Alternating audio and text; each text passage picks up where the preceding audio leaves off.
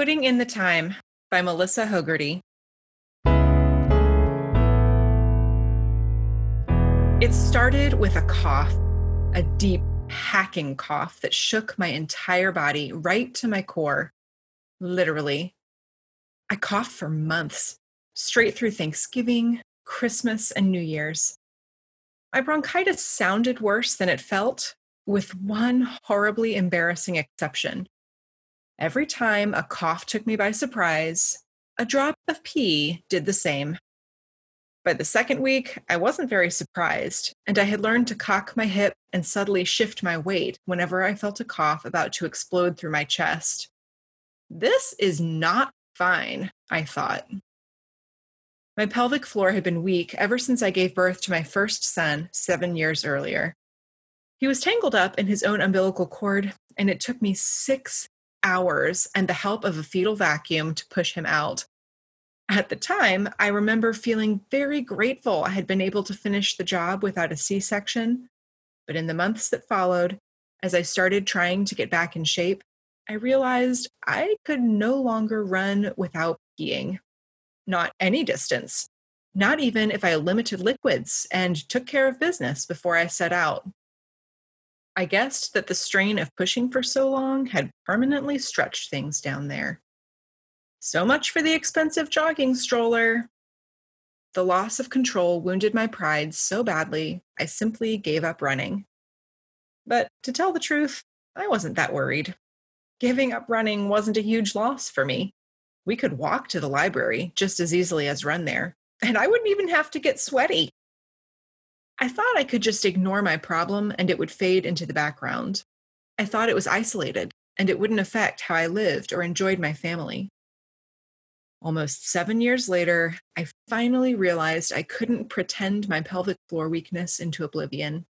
It had followed me through two more births, and quite suddenly and unexpectedly became an issue that consumed almost every waking thought. I started wearing panty liners to go on hikes, and I would ask my husband to chase after our toddler when she tried to escape. I no longer trusted my body to perform the most basic function, and no amount of Kegels seemed to get me anywhere. I cautiously brought up the subject with friends, who all agreed that sneezing is the worst. One well meaning older lady told me that sex was the answer, and another told me I could just have surgery and forget about it. Even as I nodded along, I didn't feel reassured. I suspected my problem was worse than they imagined. I was beginning to grasp its magnitude, and I was afraid. When I Googled my symptoms, I learned that I had stress incontinence. Yikes! That sounds like a problem for a nursing home, not a 30 something mama chasing after toddlers. But if it had a name, then surely I wasn't alone. Surely there was some way to find healing, some way I could cooperate with my own body again. After months of anxiety, someone handed me the name of a physical therapist. She's great. She can tell just by how you stand and walk what exercises will help, my friend assured me. She worked wonders for me. I showed up to my first physical therapy appointment wearing heeled booties, skinny jeans, and makeup. I care about my image, and I was about to tell a stranger that I also wet my pants sometimes. As I peered into the therapy room and spotted all the sneakers and leggings, I realized with chagrin that it had been so long since I'd trusted my body, I didn't even own the right clothes to freely move around. My therapist, a friendly and energetic woman, laughed at my boots and told me to stop apologizing so much she didn't bat an eye when I poured out my most embarrassing secret. And her subsequent questions made me realize I still had a lot to be grateful for. When I asked her with tears in my eyes whether I was ever going to feel comfortable in my body again, she told me something I won't soon forget. Melissa, we can work on this. Your brain has forgotten how to connect to your pelvic floor.